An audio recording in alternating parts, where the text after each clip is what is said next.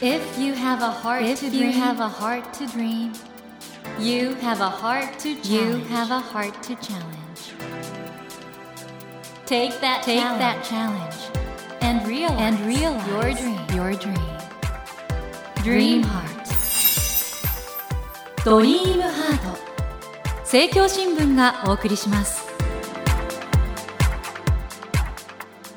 皆さんこんばんは茂木健一郎です 東京 FM のスタジオから全国38局ネットでお届けしています。ドリームハート。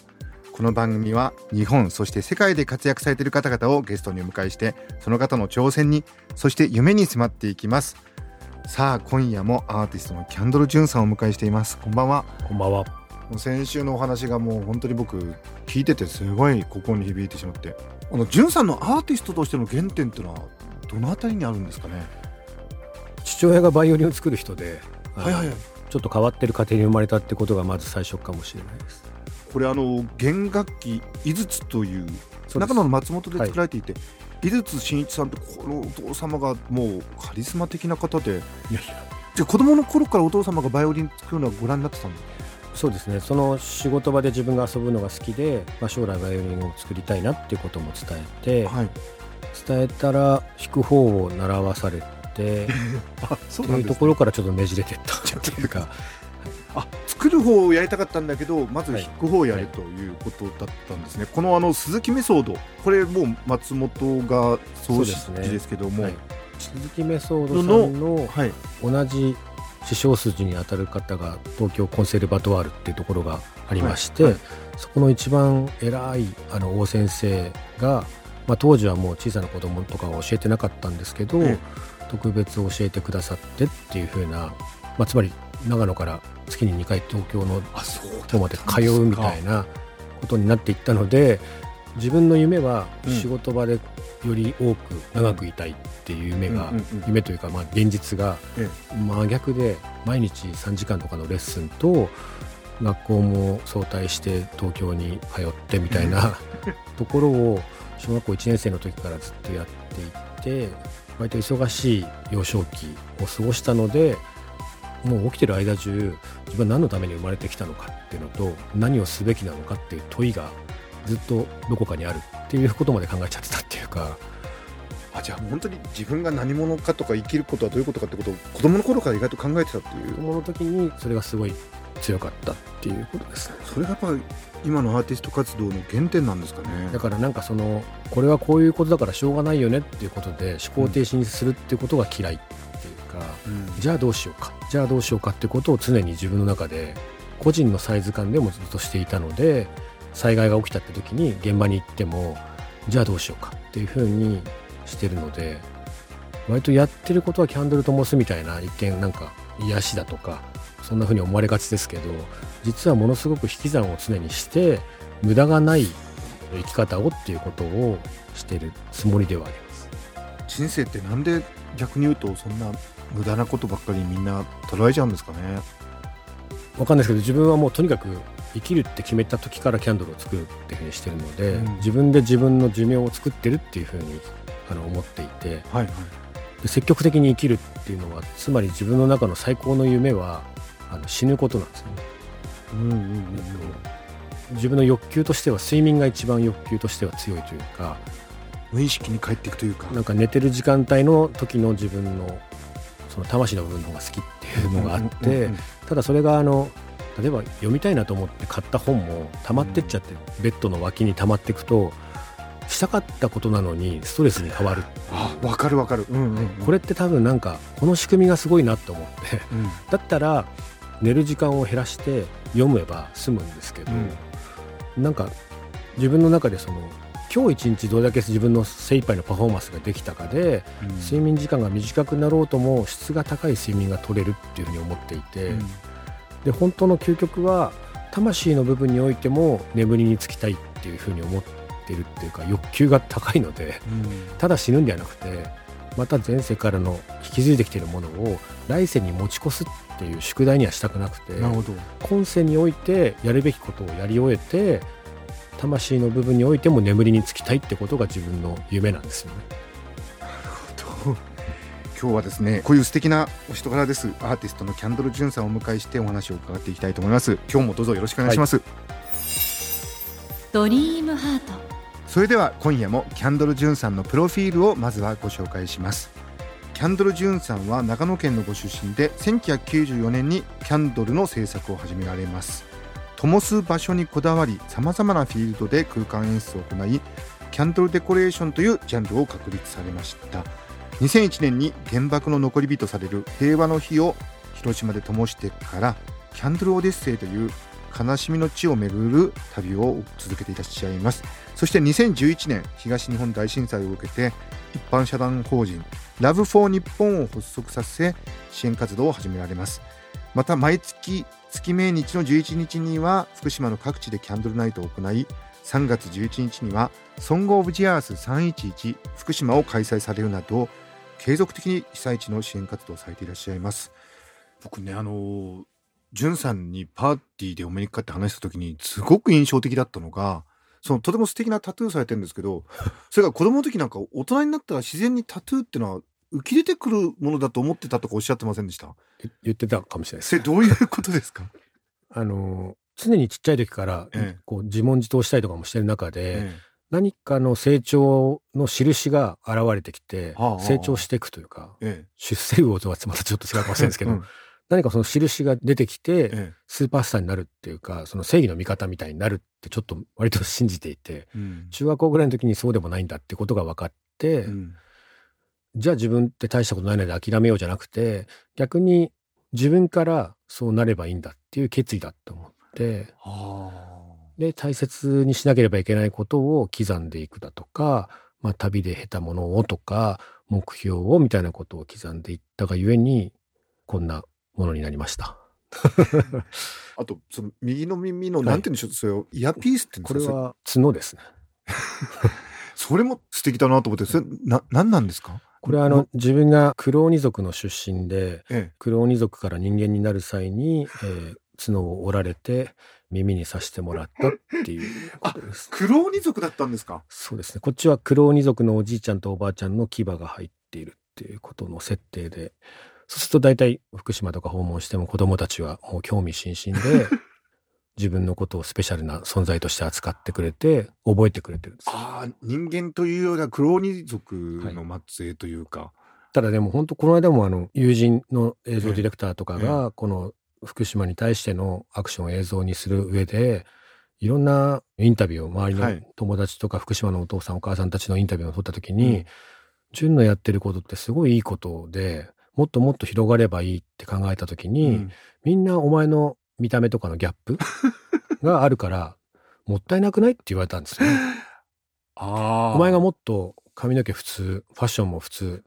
にしちゃえばもっと多くの人が分かりやすくないって言ったんですけど、えー、なんてお答えになったんですか？自分は逆でこの災害が起きて、うん、自分が何度も福島に通うよりも、うん、福島県に近い人って何万人いますかって思うんですよね。あもっといらっしゃいますもんね、はい、その人たちが一回でも行って何かできたらとかって思うと、ちょっとその変わった人物が初動の支援とかって多いんですよね。で何が言いたいかって言ったら、ね、普通にしたい人たちって常にファッションも追い続けるじゃないですか。ヘアスタイルも追い続ける。でずっとそれやることって大切なんだろうけど自分からしたら、なんで本読みたいのって時に何か自分の糧にして自分磨きなのか自分探しなのかをしたいんだとすればそのたくさんヨガに通うだとかいろんなことをするっていうのも分かるんだけど、その時間とお金使いますよねって。でそのがゆえにまたもっと働かなくちゃっていう本質から逆に遠のく行為をみんなしてるんじゃないですかって思って。なるほどな。そんな時に普通を装ってる人たちって自分からしたら、でもあなたいつかそういう災害起きた時に、いきなり当事者になりますよって。その時、助けに来る人たちって結構変わった人たちばっかりですよ。あ、ということは、キャンドル・ジュンさんみたいな人が来るよと。っていうのも変なんですけど、うん、でも、自分が福島入ったら、あ、じゅんさんこんにちはとか、じゅんちゃんお帰りとか、割とみんな覚えてくれてるんですよね。うんうん、これが自分が普通のような格好になって紛れていけばいくほど、悪いことしても紛れられるんですよね。でも、自分が歩いてたら、みんなキャンドル・ジュンだってなるんですよ。ってことは悪いことできないですよね。黒鬼の末裔だって、はい、もう考え抜いたことですねじゃあねきっとこの表現はね。もう本当に引き算をしてきた結果、うんうん。キャラクターが成立していれば自分が何を着ていようが要は流行りとかそういったことではないからね。無駄がないなっていう。と茂木健一郎が東京 FM のスタジオから全国放送でお届けしています「ドリームハート今夜もアーティストのキャンドル・ジュンさんをお迎えしてお話を伺っています。もう全部納得ですよ僕。なんか 素晴らしい。いよいよ来週10日11日に福島県にある J ビリッジで追悼復興イベント「ソング・オブ・ジ・アース311福島2021」これありますね。はい。いよいよですね。先週もお話いただいたんですけどたこ揚げ大会。はい。これね子供たち喜ぶでしょうね。はい。たこ揚げとキャンドルナイトとあとはまあ音楽フェスティバルですね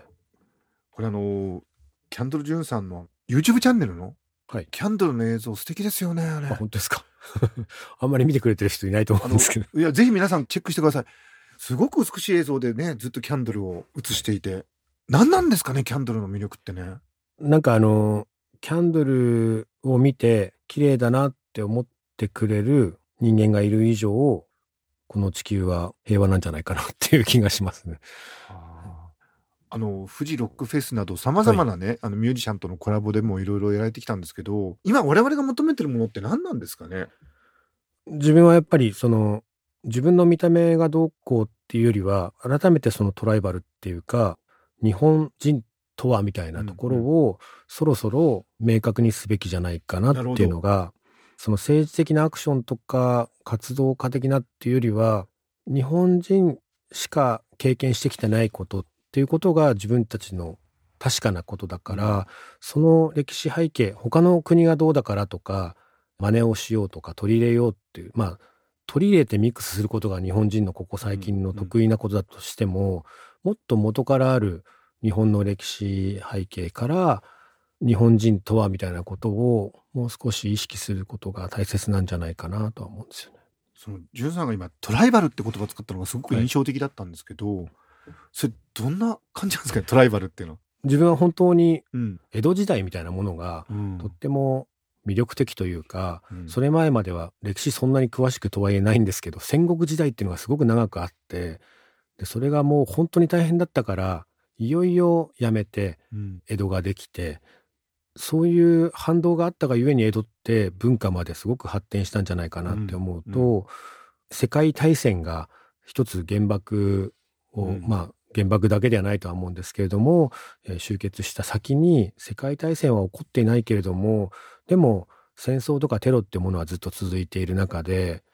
日本人が唯一言えることって被爆国ですよとか、うんうん。かつ平和憲法を授かってうん。育んできて、うん。でも平和利用って言ってた原発は事故になって、っうん。ていうこの歴史背景からした時に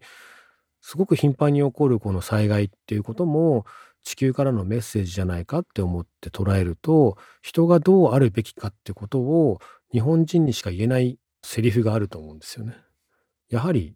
核兵器いらないよねとかうん平和っていうものこそが日本の世界に売れる商品だよって 商品って言うと薄っぺらいかもしれないですけど。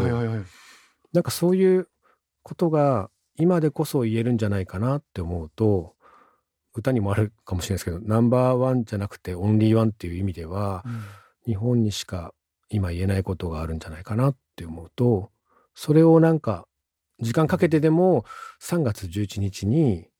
日本の福島からやっぱりずっと発信し続けていきたいなと思うんですよね。そういう思いも込めて今年の「ソング・オブ・ジ・アース」はそうですね。まあこれからがまた本当のスタートっていうか、福島のせいで放射性物質がたくさん飛んでいってしまったってことの事実はあるとは思うんですけど、でも福島のせいでではなくて、福島のおかげで世界が学んだよ、ありがとうっていう声を福島にいつか返したいんですよね。ぜひ皆さん、はいあの3月10日から始まります「ソング・オブ・ジ・アース」ホームページをチェックしていただくかあるいはキャンドル・ジュンさんのホームページからもえー行けますのでぜひあの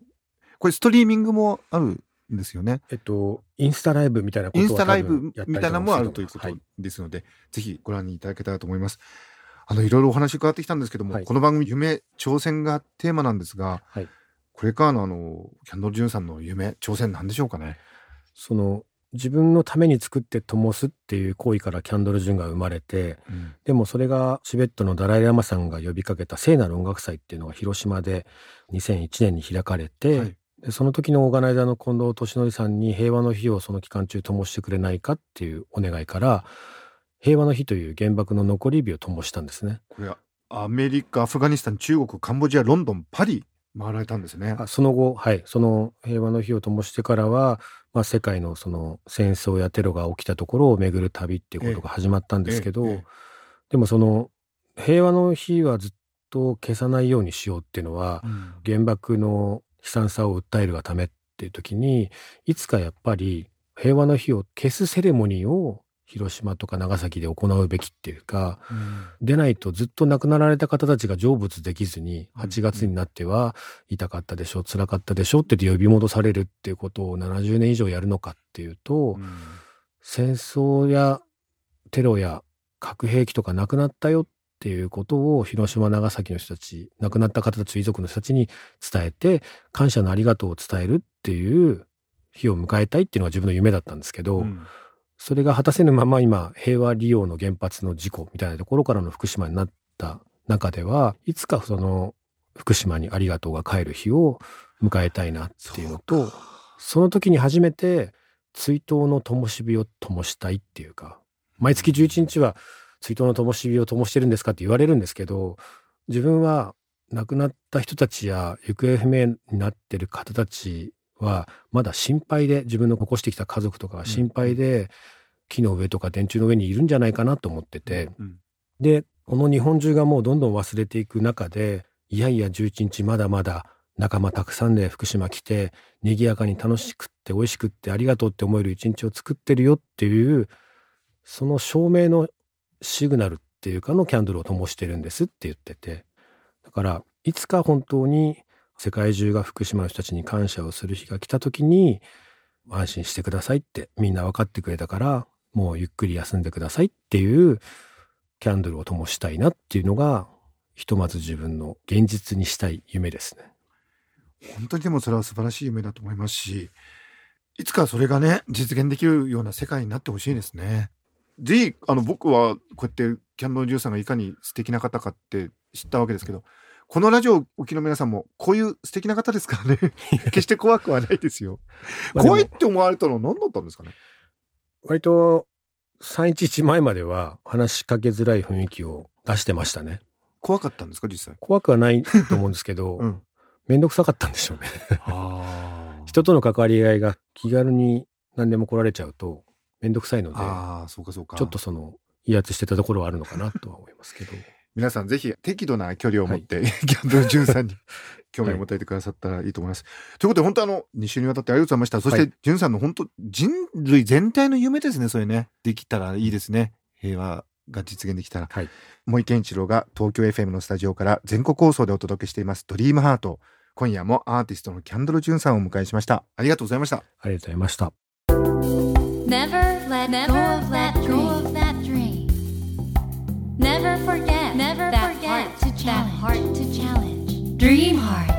小木健一郎が東京 FM のスタジオから全国38局ネットでお届けしてきました「ドリームハート。今夜もアーティストのキャンドル・ジュンさんをお迎えしましたがいかがでしたでしょうか？僕はやっぱりアーティストって自分の中にこういうことをしたいってイメージがあるんだと思うんですよ。でそのイメージをどう表現するかというのがアーティストとしてのチャレンジ夢なんだろうと思うんですけどやっぱりキャンドル・ジュンさんの中にはっきりとこういうことをしたいこういう世の中にしたいっていうイメージがあることを感じるんですね。でそれを表現した時にそれがキャンドルになったりあるいはいろんなイベントになったりとかそういうことだと思うんですよ。ですからね我々生きていく中でやはり自分の人生で実現したいこと表現したいことのイメージを持つことの大切さそれをねキャンドル・ジュンさんに教えていただいたように思います。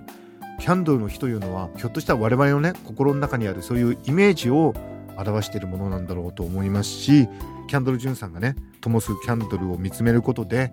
自分の心の中の、まあ、真実というか本質を見つめ直すそういう機会が得られるのかなとも今日は思いました。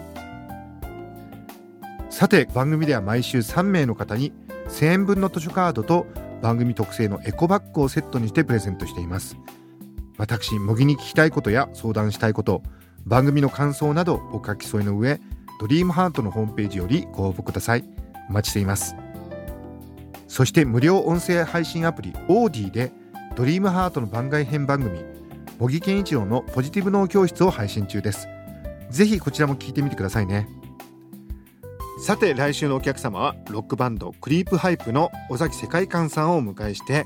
先日の芥川賞にノミネートされましたご助賞面影についていろいろと伺っていこうと思います。ぜひ来週も聞いてくださいね。それではまた土曜の夜10時にお会いしましょう。ドリームハートお相手は森健長でした。ドリームハート。政教新聞がお送りしました